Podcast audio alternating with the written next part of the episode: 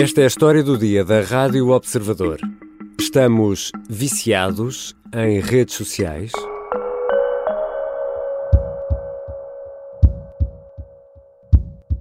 Ou seja, se vocês não estiverem doentes e não comerem a porcaria que eles produzem, não vão ao médico e não precisam dos, dos medicamentos.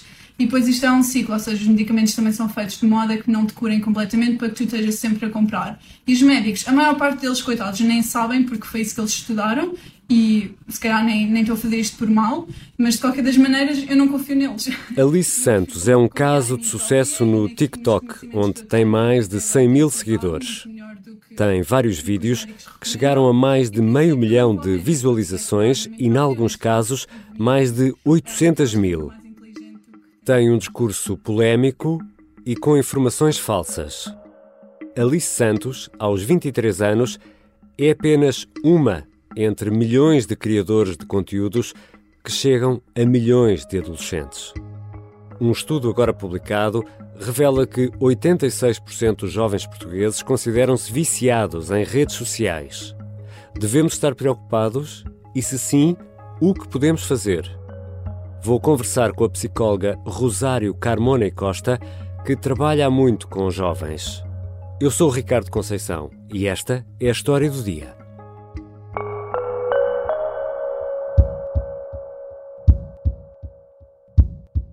Bem-vinda, doutora Rosário Carmona Costa. Obrigada, Ricardo. Há umas semanas publicámos na secção mental do Observador eh, um vídeo com um depoimento seu sobre um caso com o qual se deparou. Consegue resumir-nos aqui que caso era esse? Olha, é verdade e esse momento foi assim também muito marcante, porque foi assim um, um orgulho ver o observador a dar destaque a um tema que às vezes não tem, não tem esse olhar. Um, falei e partilhei convosco este, este caso de um, de um jovem que acompanhei que, que jogava muitas horas por dia uh, de computador e, portanto, tinha toda a sua vida uh, comprometida, todas as esferas da sua vida comprometidas e, portanto, tivemos a oportunidade nessa entrevista, que, aliás, convido todos que possam recuperá-la, um, de ver uh, as diferentes etapas desse processo psicoterapêutico e a forma como ele teve impacto. E, na verdade, é uma história que tem um final feliz, não é? Portanto, também nos ajuda um, a desviar o foco de todas estas componentes negativas que, nos, que estão cá, que são reais, que nos obrigam a refletir, mas ao mesmo tempo também a dar aqui esperança de que se trabalharmos as coisas certas também podemos ter finais felizes. E eu reforço esse apelo, o vídeo está disponível no YouTube, que é uma rede social, uh, mas é uh, o que nos traz hoje aqui é, é outro aspecto desta relação eu atrevo-me a dizer quase que obstinada dos mais jovens com a tecnologia.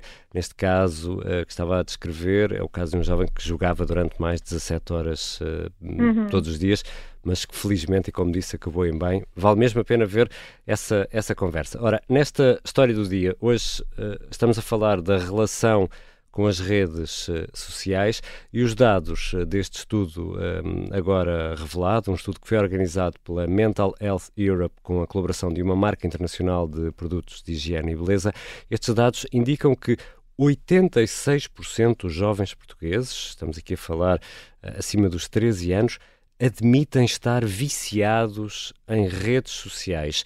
Viciados é uma palavra muito forte será ajustada para aquela que é a realidade que conhece?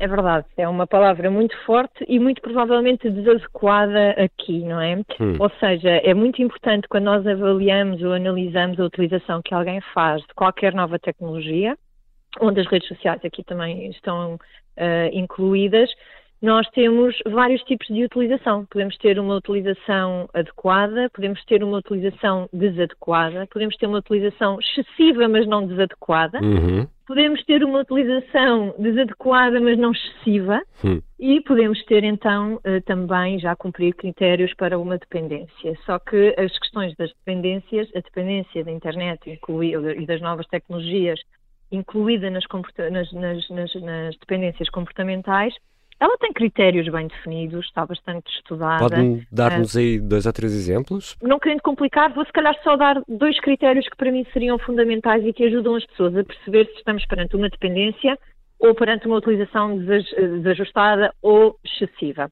E os dois critérios são o da tolerância e o da abstinência. O que é que isto significa?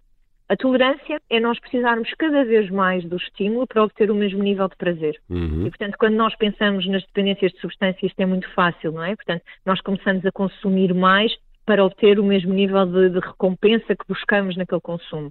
E o outro critério seria o critério da abstinência, que é o que é que me acontece do ponto de vista emocional e fisiológico na ausência do estímulo ao qual eu estou adicto. E, portanto, se pudéssemos pensar, se, estiver, se, se, se alguém estiver a ouvir e fizer uma utilização excessiva das novas tecnologias ou tiver filhos em casa com quem é, é difícil gerir esta área de vida, para pensarmos numa dependência, seriam dois, estas duas ideias. Doutora Rosário Carmano Costa, mas há aqui um dado interessantíssimo sobre isso que acaba de dizer, é que 8 em cada 10 admitem que ficam zangados se não conseguem ter acesso às redes sociais.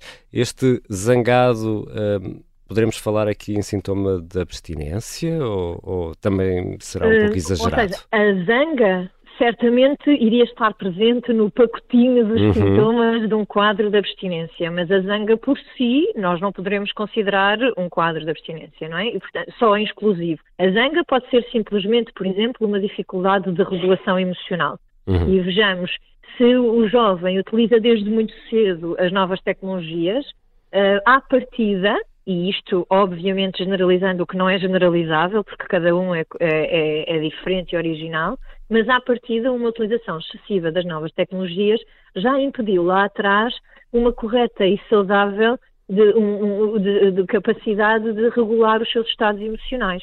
E, portanto, aquilo que o Ricardo precisa de fazer quando está triste ou frustrado, ou se hoje na rádio alguma coisa não correu tão bem, aprendeu já como é que faz a regulação desta emoção. Como não, é que não vou revelar, não vou revelar qual é. não, eu vou assumir que já aprendeu, não é? Está, e, portanto, ainda estou a aprender, não, ainda estou não a aprender. Preciso, não precisou de estar distraído para não sentir esta emoção, que é muitas vezes aquilo que uh, inicialmente pode levar, outra vez não generalizando, porque não é claro. generalizável, mas que muitas vezes é muito confortável através das novas tecnologias, das redes sociais, não é? Nós estamos a, a, a usá-las muitas vezes como escape das nossas emoções, das nossas preocupações, dos nossos problemas e acaba por fazer aqui um papel de regulador externo, tanto do nosso comportamento como das nossas emoções. E, portanto, quando esse dado de, que refere a zanga não me espanta, porque de facto nós estamos cada vez menos habituados, e não só as crianças e os jovens, os adultos também, a lidar com os nossos próprios estados emocionais e a precisar de fazer alguma coisa com eles, e portanto, na ausência de um estímulo que é super atrativo, desenhado para os nossos interesses, um, fácil de utilizar, intuitivo, que não, não implica uh, a utilização de grandes recursos cognitivos. Portanto, tudo isto é um lugar de muito conforto, uhum. ou, prefiro eu dizer enquanto psicóloga, aparente conforto, não é? Porque depois, perante a necessidade de, de levarmos a cabo estas competências todas e não conseguimos na vida real, vem um desconforto mais difícil de lidar. E há aqui um outro dado que também diria inquietante. Em Portugal, 79% de, destes inquiridos assumem que os jovens preferem relacionar-se ou comunicar através das redes sociais, preferem isto a comunicar em pessoa, em carne hum. e osso. Ora, nós somos animais sociais e temos certo. de nos relacionar. O meio aqui é pouco uh, relevante para o nosso desenvolvimento enquanto pessoas? Não, o meio é fundamental para o nosso desenvolvimento, não é? Acho que aqui há vários fatores. Uh, um deles eu queria deixar já bem claro que tem a ver com as exceções. Portanto, há de facto alguns quadros do desenvolvimento e algumas, algumas perturbações um, que são uh, lugares muito confortáveis, uh, cujas as redes sociais são lugares muito confortáveis. Pensemos numa perturbação do espectro do autismo com algumas dificuldades de interação social, uhum. pensemos numa perturbação da ansiedade social, alguém que tem uma ansiedade de desempenho ou aqui um, algumas distorções relativamente à sua, à sua imagem ou à forma como se apresenta. E, portanto, nesse, nesse caso, as redes sociais são de facto um contexto em que a interação está bastante protegida. E, portanto, é uh, compreensível que é a tentação... Confortável isso, é, e, e, é compreensível até uhum. nós pensarmos que aquela, aquele jovem ou aquele adulto utilize este, este meio de comunicação como uma forma de chegar aos outros. E muitas vezes, enquanto psicóloga, até aconselho a não retirada. Ou seja, se eu ainda estou a trabalhar com o meu paciente estas competências que ele tem em déficit, Eu prefiro que ele continue a utilizar as novas tecnologias para conseguir chegar aos outros e depois, quando eu já consegui trabalhar todas as suas competências, hum, posso fazer essa retirada porque ele já vai conseguir ser competente no contexto em que se move. Agora, quando isso substitui numa relação, diria, normal, sei que os psicólogos detestam este termo, mas quando isso substitui o cara a cara, é, é preocupante. Sim, ou seja, eh, eu deixei falar que era para não estar aqui a, ocupar ou a dominar quase em monólogo. É verdade, e portanto, por isso eu quis começar pela, pela ressalva de que existem quadros em que nós não podemos ser tão fundamentalistas assim, ou seja, se és pessoa tens que comunicar assim, e portanto existem contextos em que esta utilização pode até ser protetora e promotora, mas depois a verdade é que é nos, são nos contextos analógicos, não é? São nos contextos de cara a cara e de vida real que a grande maioria das interações se vai passar, mas mais do que a maioria das interações, porque nós até podemos pensar que na realidade dos nossos jovens a maioria até pode ser nas redes sociais, a maior parte das conquistas de desenvolvimento vão acontecer em contextos não virtuais. Uhum. E, portanto, os jovens vão precisar de ir à escola, de aprender, de fazer exames, de passar na carta de condução, de, correndo tudo bem, desenvolver relações de intimidade significativas.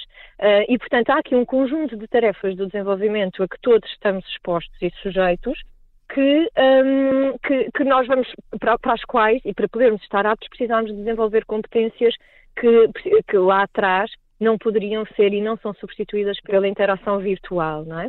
Dito isto, e, e esta era a minha, a minha urgência, uh, não precisamos de eliminá-las, não é? Precisamos, e esta é a grande preocupação, de complementá-las. Eu vou pegar nessa deixa porque uh, em Portugal, e ainda segundo este estudo, 44%, que é um valor abaixo uh, dos outros países estudados, estou a falar dos Estados Unidos, Brasil, Reino Unido, Itália, enfim, uma série de, de países, 44% considera que há uma ligação entre a vida uh, real, pessoal, e a vida nas redes sociais.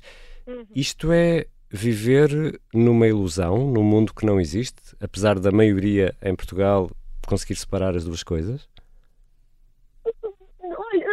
Sei, não, não acho que seja uma ilusão e nem acho que tenham de as separar, não é? Elas, na verdade, podem ser complementares. Uhum. Portanto, eh, eh, sentir esta. Até lhe vou dizer, e estou a pensar aqui consigo em direto pela primeira vez e não, ainda não tinha refletido sobre isto, mas até lhe vou dizer que, se calhar, enquanto clínica, prefiro uma afirmação dessas do que a oposta, ou seja, uhum. haver uma clivagem significativa entre aquilo que eu sou na vida real versus aquilo que eu sou na vida na, virtual ou nas redes sociais. Portanto, haver esta percepção de continuidade, de que quando eu saio da escola e nas redes sociais falo mais ou menos com os mesmos amigos, que me apresento mais ou menos da mesma maneira, que as coisas que combinamos por aqui continuamos um, na escola ou, ou naquilo que, que, que combinamos, um, parece-me até bastante saudável. Mais uma vez, desde que nenhum exclua o outro, não é? Portanto, se as redes sociais vieram trazer aqui algumas vantagens de proximidade, de, de, de autorrevelação, de diminuir aqui alguns gaps que os pais vieram introduzir, como dar menos liberdade, promover menos autonomia e as redes sociais permitem um contacto até de maior proximidade com os amigos. Ótimo, maravilhoso. Desde que a outra componente não fique comprometida. E aqui conseguimos assegurar um desenvolvimento saudável. Até porque, Ricardo, deixe-me só fazer esta reflexão.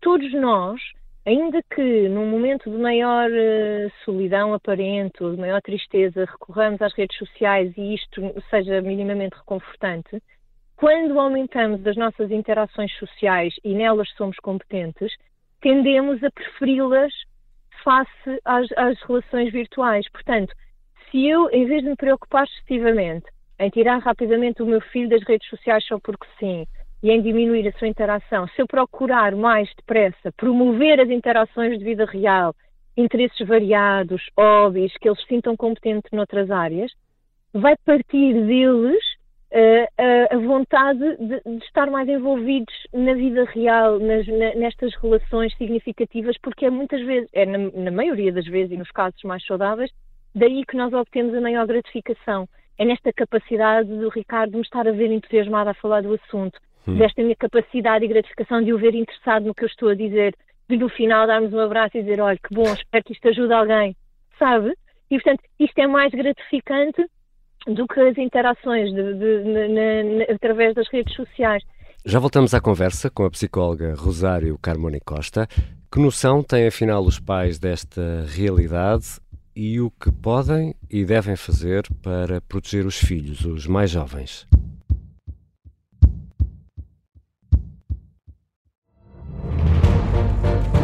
Esta é a história do padre obcecado com a infiltração do comunismo na Igreja que tentou matar o Papa em Fátima. Que raio de coincidência!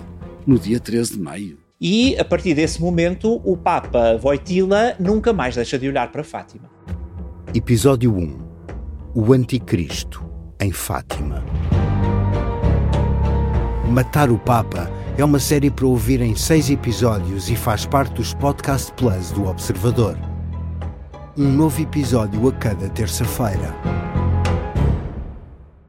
Os assinantes do Observador têm acesso antecipado a todos os episódios desta série, já disponíveis em observador.pt.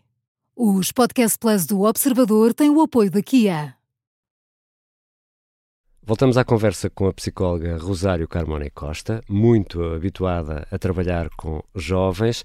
E, doutora, entre os perigos eh, revelados por este estudo, há dados como este, eu vou aqui dar três exemplos. 25% dos jovens dizem que assistiram a incentivos à automutilação, 90% falam em conteúdos de beleza tóxicos, 45% em incentivos a dietas que podem provocar distúrbios alimentares. Ora, são três exemplos uh, perigosos, de práticas uh, perigosas. As redes sociais são mesmo locais perigosos, sobretudo para os mais jovens? Podem ser. Esses três exemplos que escolheu são de facto aqueles que mais uh, são extremos, comigo, não, é? não é? Na verdade, são extremos, mas são extremos que antigamente eram menos acessíveis e agora, se calhar, quando esticamos o braço, tocamos o extremo, não é? Uhum. Um, já estamos aqui com uma facilidade de acesso algumas destas, uh, destes discursos e imagens que têm um efeito contágio importante. Um, tenho, tenho, que ter, eu, eu, eu, gosto de ter algum cuidado de, de, nesta utilização de, dos adjetivos para uma coisa tão neutra, não é? As redes sociais, elas não são nem perigosas nem deixam de ser, não é? A utilização que nós fazemos delas e a forma como nós depois contribuímos para elas, fazemos parte delas e alimentamos aquilo que elas nos dão, que vai fazer delas perigosas ou não. É como não é? um automóvel, mais ou menos. Isso, claro, sim, na verdade, nós, se nós pudermos pensar se estivéssemos todos, através do nosso livre-arbítrio, a contribuir para as redes sociais com conteúdo muito promotor do desenvolvimento, diríamos que as redes sociais são coisas maravilhosas, uhum. não é? E, portanto, um, mas sim, o que, é que, o que é que eu acho que contribui aqui? Isto seria importante nós refletirmos que Uh, sendo uh, uh, estas preocupações, é? este estudo foi feito sobretudo numa faixa etária de, de, jovens. E aquilo que está a acontecer nesta, nesta faixa etária são tarefas de desenvolvimento super importantes que não podem ser negligenciadas. Portanto, nós estamos a falar de uma fase de desenvolvimento em que é suposto acontecer o início do desenvolvimento da identidade. Quem é que eu sou? O que é que eu gosto? Como é que eu me apresento? Que coisas valorizo? uh, que coisas me impressionam, que coisas me agradam. Uh, a segunda grande tarefa do desenvolvimento nesta fase é o afastamento dos pais. E, portanto, é esta ideia de os meus pais aqui não vão ter acesso, isto faz parte da minha, da minha intimidade, um, querer ganhar autonomia. Os quartos gosto... são quase castelos, não é? Com são certeza, fortes. E é bom que sejam, não é? Então, e, é o que é que os pais é devem fazer? O que é que os pais podem fazer? Isso, então deixe-me chegar aí só falando, então, só, só, fazendo só então a ponte com esta questão anterior, que era, a partir do momento que estas são as tarefas do desenvolvimento, faz muito sentido que as redes sociais possam ser um terreno pantanoso, porque nós estamos a precisar de desenvolver todas estas coisas em nós e temos ao, ao, ao nosso, no nosso bolso e, e com facilidade de acesso uma plataforma que nos permite ensaiar uma série destas coisas numa fase em que ainda não temos capacidade para integrar tudo, para processar tudo, para dar sentido e para conseguir conter impulsos, não é? Uhum. Porque era muito diferente se o Ricardo, se a questão do impulso foi se o Ricardo conseguiu conter ou não a última cerveja em Santos há 40 anos Hum. e, portanto, se isso não tivesse feito, vai-se apresentar aos seus pais num lindo estado e, portanto, tudo isto é muito visível. Mas se quer ensaiar um comportamento de risco online, provavelmente ninguém viu, ninguém teve, ninguém, ninguém reparou, ninguém teve possibilidade de o defender e, na verdade, é o mesmo cérebro, Uhum. com o mesmo nível de maturidade que está perante um comportamento de, de risco. Fal- respondendo aqui à sua pergunta de como é que os pais podem fazer. A primeira coisa, e parecendo que não lhe respondo a nada, é os pais têm que fazer aquilo que sempre fizeram. E não é por haver novas tecnologias que os pais se calhar não dominam tão bem, que os pais abandonam o seu pelouro de reguladores e de, e de- e de pessoa que estabelece limites.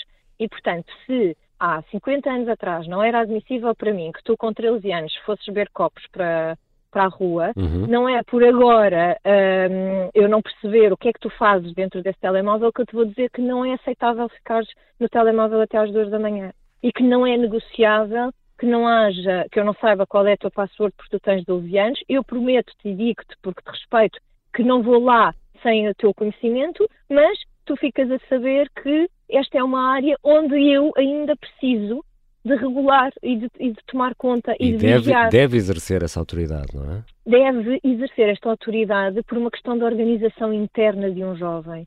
É esperado que os pais sejam uma figura que cuida, que se preocupa e que diz, nesta fase em que tu estás ainda em desenvolvimento, não te preocupes que eu estou aqui a dizer-te quais são as balizas entre as quais te moves. Ma- Mas deixa-me é muito organizador. Deixa-me fazer aqui uma pergunta, se calhar eh, ingênua, porque Hum. num mundo em que eh, os miúdos não se sujam, não trepam às árvores, não namoram às escondidas, eh, em que eh, parecem todos viver numa redoma, protegidos pelos pais. Como é, onde, é, onde é que encontramos um equilíbrio? Os pais também muitas vezes ficamos com a sensação que não querem privar eh, os filhos eh, de socializar através das redes ou de usar o telemóvel mais uma ou duas horas ou jogar mais duas ou três. Como é que isto para os pais a tarefa também não é fácil, não é? Co- co- onde, onde é que está o Ricardo, equilíbrio? Na verdade, marcamos amanhã, à mesma hora, e eu venho para o seu próximo episódio, porque isto na dava, dava pano para mangas. Deixa-me dizer-lhe, hum, correndo o risco de parecer pouco empática com os pais, que não sou, estão todos convidados à minha consulta. Mas, eh, para mim, eu não acho nada que os pais não estejam a querer, eh, a- a não querer privá-los dessa socialização. Parece-me que estão a fazê-lo de uma forma que lhes é muito confortável Hum, não é? Ou seja, é mais confortável ter o meu filho ali no quarto e saber onde é que ele está do que a angústia de saber se ele vai mesmo chegar à meia-noite, como eu lhe disse. uhum. No entanto, para o seu bom desenvolvimento, é preferível a segunda fase, é preferível a segunda, a segunda parte, não é? É preferível que ele vá ensaiar se vem ou não vem à hora que combinamos. É preferível que ele vá ensaiar se tem a chave de casa ou se não tem a chave de casa.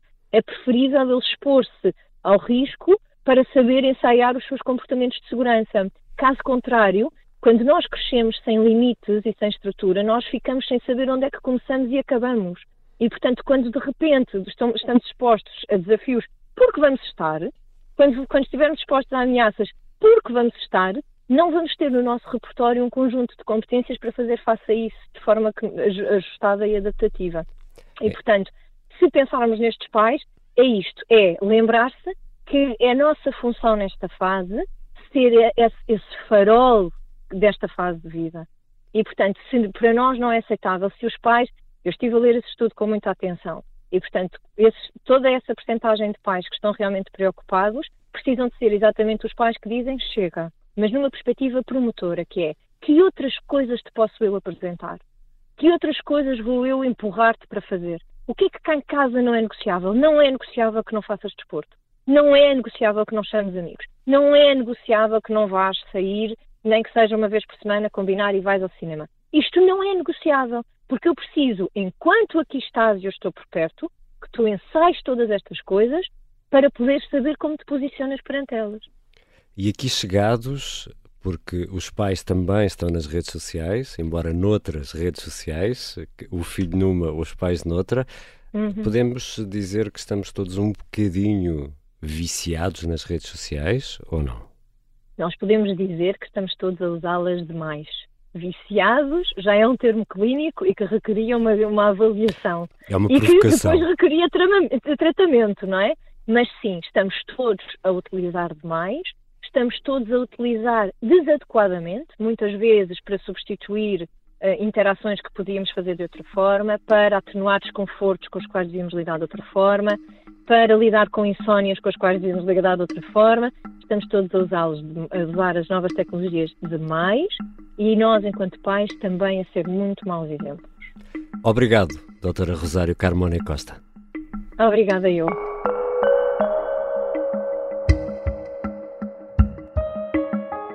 Rosário Carmona Costa é psicóloga e tem muita experiência a lidar com jovens.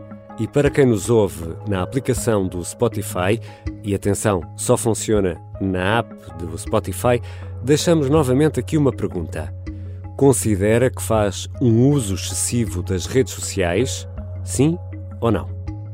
Esta foi a história do dia. Este episódio contou com a colaboração da jornalista Nadine Soares, sonoplastia de Diogo Casinha e a música do genérico é do João Ribeiro.